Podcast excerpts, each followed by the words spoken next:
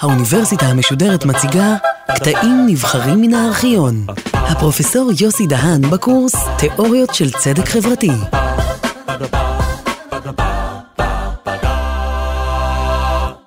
היום נעסוק בתיאוריית צדק אחרת, תיאוריית צדק של הפילוסוף האמריקאי, מייקל וולצר. ושוב, כמו בהרצאות הקודמות, גם כאן המטרה, הביקורת, האלטרנטיבה, היא לתורתו של ג'ון רולס, שהיא התורה המרכזית. רולס, כזכור, ניסח תיאוריה של צדק, שמורכבת משני עקרונות. העקרונות הללו הן עקרון החירות, כל אחד מאיתנו צריך ליהנות מסל של חירויות רחב ושווה ככל האפשר, שווה לאנשים אחרים שנהנים, שיהנו, אמורים ליהנות מאותו סל. והעיקרון השני הוא עיקרון שכל אחד מאיתנו צריך ליהנות מהזדמנות שווה והוגנת. וכאשר אנחנו מחלקים משאבים חברתיים וכלכליים, החלוקה צריכה להיות כזו שאלה שנמצאים בתחתית הסולם החברתי, המקופחים ביותר, או ניתן לומר המוחלשים ביותר, צריכים ליהנות מהחלוקה הזאת. לא ייתכן מצב שבו חלוקה של משאבים חברתיים וכלכליים תזיק להם או לא תשפר את מצבם. רולס אה, הציג את התיאוריה הזו כתיאוריה כללית, כתיאוריה של צדק אה, כללית. מה שוולצר מציע לנו היא תיאוריה אחרת. הוא מכנה את התיאוריה של רולס ותיאוריות דומות להם בשם תיאוריות של שוויון פשוט. ומה שהוא מציע לנו היא תיאוריה של שוויון מורכב, כפי שהוא מכנה אותה. התיאוריה של וולצר שונה גם מהתיאוריה של רולס במובן הזה שהיא תיאוריה שאנחנו יכולים לכנות אותה או מכנים אותה קהילתנית, communitarian. כלומר, היא לוקחת כבסיס את הקהילה כמקור לערכים, לסטנדרטים, ולוקחת את ההבנות הקהילתיות כבסיס על מנת ליצור כללי חלוקה של משאבים חברתיים וכלכליים. לדעת וולצר, מה שיש לנו יש, זה לא צדק אחד, אלא יש לנו מרחבים של צדק. ואכן, שם ספרו של וולצר, וולצר כתב ספרים רבים, הספר שאנחנו נעסוק בו הוא Spheres of Justice, ספרות של צדק או מרחבים של צדק. והשאלה המרכזית שוולצר שואל בספר הזה, היא מה המתודולוגיה הראויה לפילוסופיה פוליטית שעוסקת בשאלות של צדק חלוקתי. ולדעת וולצר, ואנחנו נפרט בהמשך, טובין חברתיים שונים, טובין חברתיים כמו חינוך, בריאות, כסף, משרות, צריכים להיות מחולקים מטעמים שונים, כלומר, כל טוב צריך להיות מחולק על פי קריטריון עצמאי משלו, על פי הליכים שונים ובאמצעים שונים, אוקיי? מדוע? כיוון שלדעתו אנחנו צריכים להבין טובין חברתיים שונים על פי האופי החברתי והתרבותי השונה שלהם. כלומר, טובין חברתיים שונים, כמו בריאות, חינוך, משרות, יוצרים מרחבי חלוקה שונים שמתאימים להם עקרונות חלוקה שונים.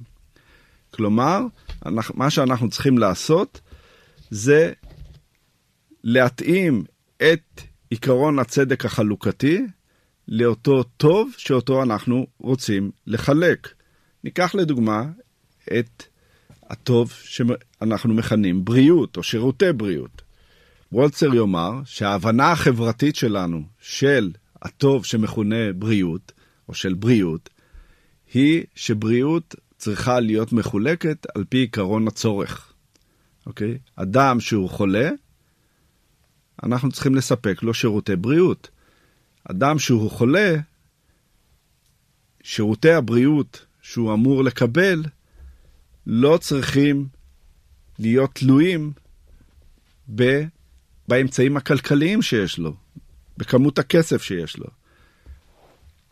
וכאשר אנחנו עוברים לכסף, כיצד אנחנו מחלקים כסף, אז כאן למשל צורך הוא לא הקריטריון המתאים, אלא למשל השוק יהיה השדה שבו אנחנו נקבע מהו הקריטריון שעל פיו יתחלק הכסף, אוקיי? יעילות כלכלית, תמריצים וכיוצא בזה. כלומר, התפיסה של אה, וולצר, בניגוד לתפיסה של רולס, היא תפיסה שיוצרת עקרונות צדק ייחודיים לטובין חברתיים שונים, ועקרונות הצדק הייחודיים הללו תלויים בהבנות התרבותיות החברתיות שלנו. בעוד כזכור שרולס אומר שיש לנו שני עקרונות כלליים לכל הטובין החברתיים והכלכליים, גם לאושר, גם להכנסה, גם לזכויות, גם לחירויות, גם להזדמנויות, אותו עיקרון יפעל, במקרה הזה העיקרון השני של שוויון הזדמנויות הוגן, הרי שאצל וולסר אנחנו מבחינים בין טובין שונים ועקרונות החלוקה שמתאימים להם, ושוב, הדבר הזה, כיצד אנחנו נתאים את עקרון הצדק לטוב, תלוי בהבנה התרבותית והחברתית שלנו, שהיא הבנה כמובן היסטורית. כלומר, כיצד אנחנו בחברה שלנו מבינים מהו חינוך ועל פי איזה עיקרון הוא צריך להיות מחולק, מהי בריאות, מהן משרות ועל פי איזה עקרונות אנחנו רוצים לחלק אותה.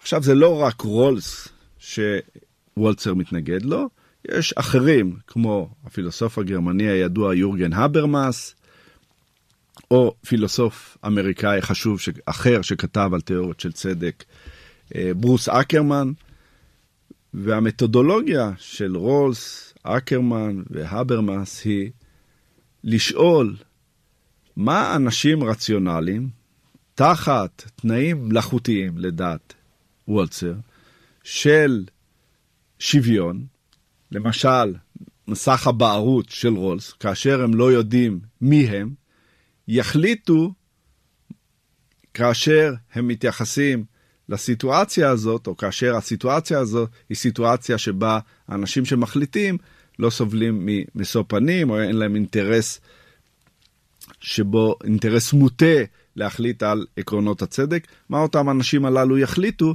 ואלה יהיו עקרונות הצדק שאנחנו צריכים לאמץ אה, בחברה.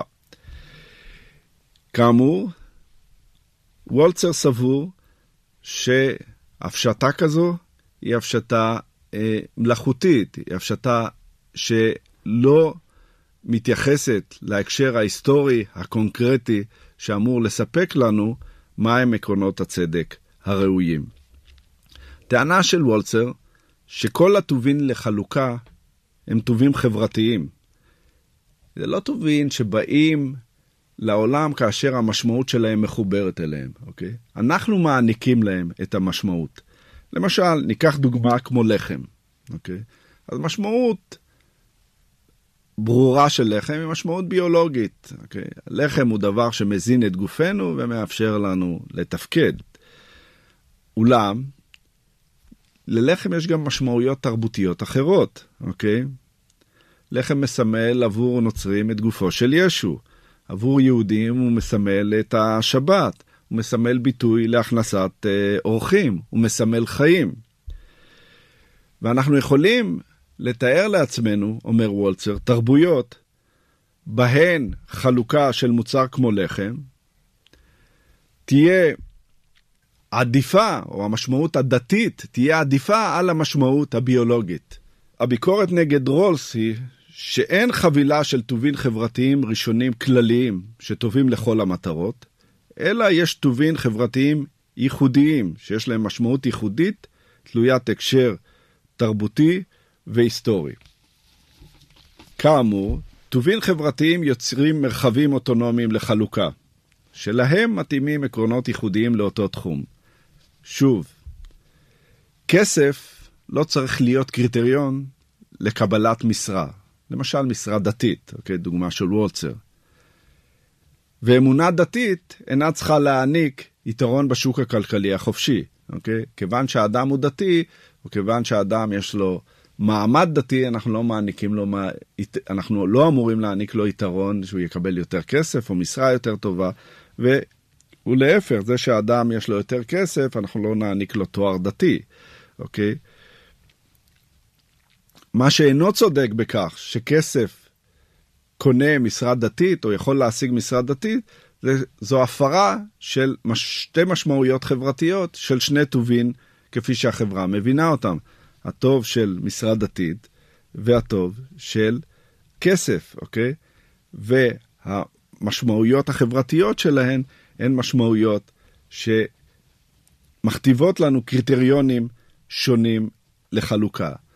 למשל, מה שרע בחברה קפיטליסטית זה לא החלוקה של כסף בין האנשים, או לא רק החלוקה של כמות הכסף בין האנשים, אלא שכסף, לדעת וולצר, משיג עבור האנשים טובין אחרים, למשל כמו בריאות, או כמו הזדמנויות חינוכיות, ששייכות למרחבי צדק שונים, אוקיי?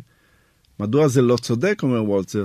זה לא צודק שאדם שיש לו יותר, רק בגלל שיש לו יותר כסף יקבל טיפול רפואי, בעוד שאדם אחר, שמחוסר אמצעים כלכליים, לא יקבל טיפול רפואי. כיוון שכזכור, בתחילת ההרצאה אמרנו שהמשמעות החברתית בחברה שלנו, לדעת וולצר, של מה זה טיפול רפואי, או על פי איזה קריטריון טיפול רפואי או שירותי בריאות אמורים להתחלק, זה צורך, אוקיי? וכסף הוא לא קריטריון שאמור לקבוע כיצד לחלק שירותי בריאות, ואותו דבר לגבי חינוך. בואו ניתן דוגמה. כאשר אנחנו מתרעמים על מצב החינוך בארץ, בין היתר אנחנו מתרעמים שהזכות לקבל חינוך, שאמורה להיות זכות שכל אחד מאיתנו, ילדיו, יקבלו חינוך חינם, כאשר אנחנו נדרשים לשלם, התרעומת שלנו היא על חוסר הצדק, כיוון שההבנה החברתית שלנו היא שוודאי חינוך יסודי וחינוך תיכוני זה חינוך שהמדינה אמורה להעניק חינם לאנשים, וברגע שאנחנו תולים בין כמות הכסף שיש לאדם, בין האמצעים הכלכליים שיש לו, לבין ההזדמנויות החינוכיות, נראה לנו שהופר עיקרון של צדק. הופרה המשמעות החברתית, מה זה לחלק חינוך בחברה אה, כמו שלנו.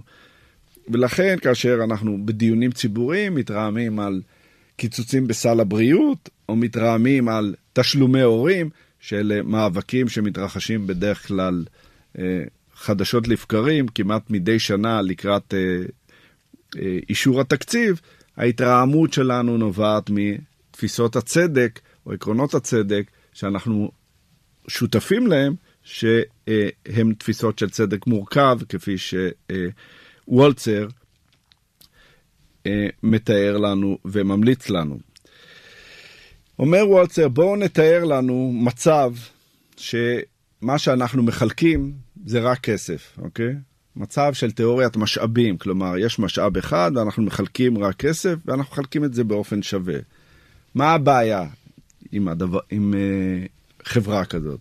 הבעיה היא שכמובן, אם אנחנו אומרים שהמצב הצודק הוא שוויון בכמות הכסף שיש לאנשים, ראשית, הבעיה היא שהמדינה תצטרך להתערב כל פעם מחדש, על מנת להחזיר את המצבים של אי שוויון למצב של שוויון, כיוון שאנשים יעשו עסקאות, אנשים ישתמשו בכסף באופנים שונים, ואז ייווצר מצב של אי שוויון, מה שהמדינה תצטרך לעשות, כיוון שהעיקרון הצודק הוא מצב של שוויון, זה כל הזמן להתערב ולהחזיר את, ה, את אי השוויון למצב ההתחלתי, שהוא אה, מצב של אה, שוויון.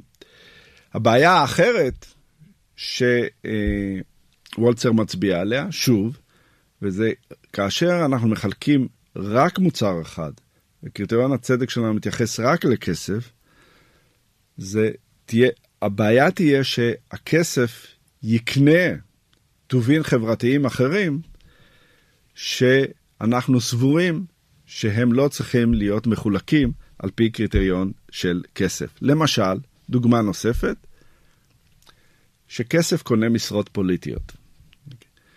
אנחנו סבורים שמי שאמור לזכות בבחירות, מי שאמור להיבחר במדינה דמוקרטית, זה אדם שהאזרחים בחרו בו. האזרחים הביעו את העדפותיהם והעדיפו אותו על פני המועמדים האחרים.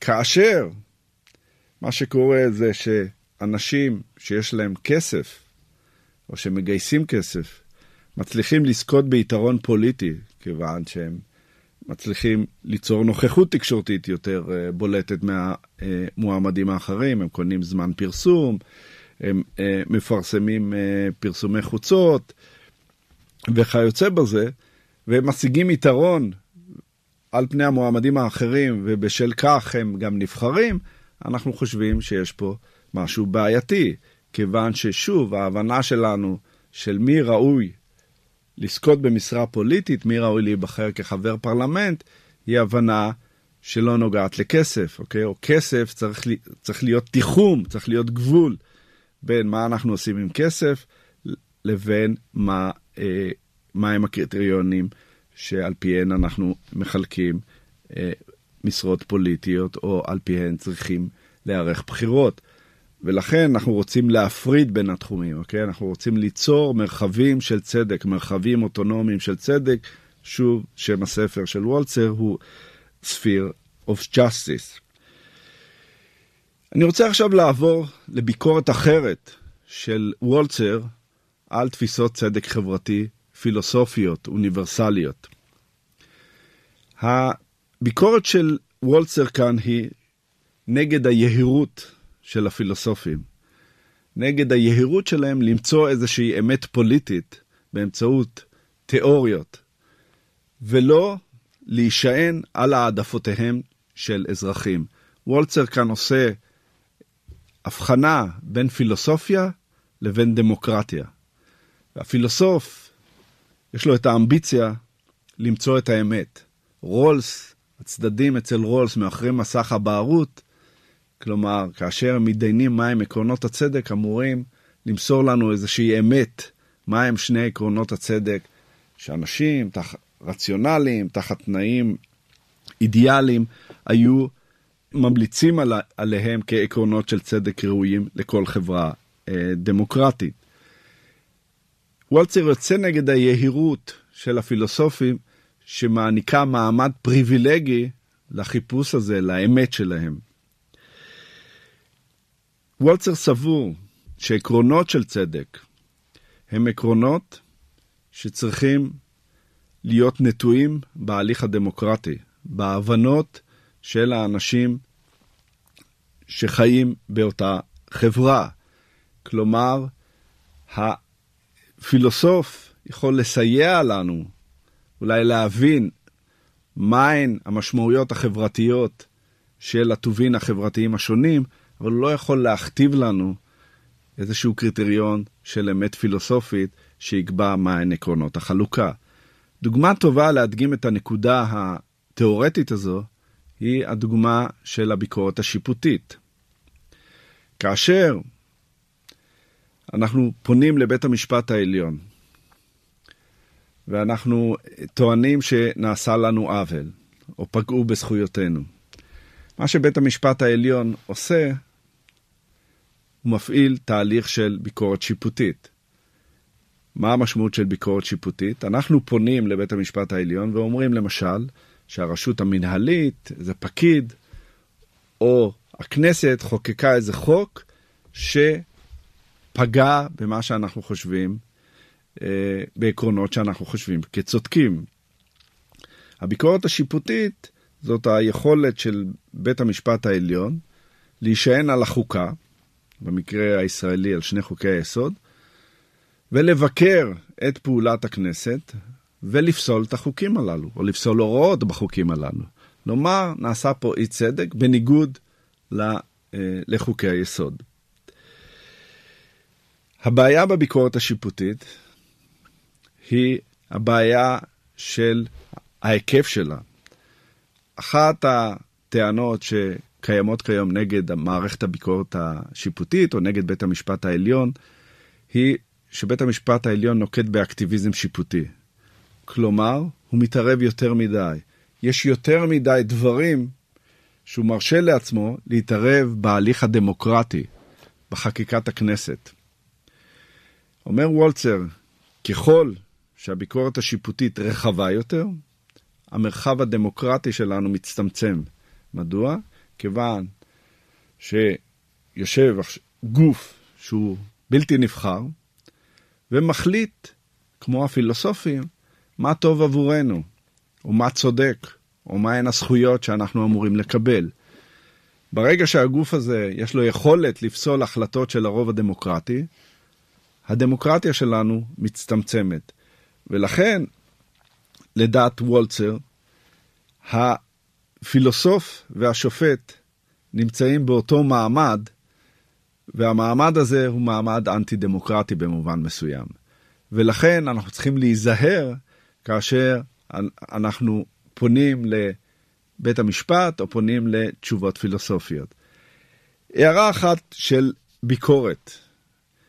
הביקורת כלפי וולצר היא שמהתיאוריה שלו נובעות מסקנות שמרניות ביותר.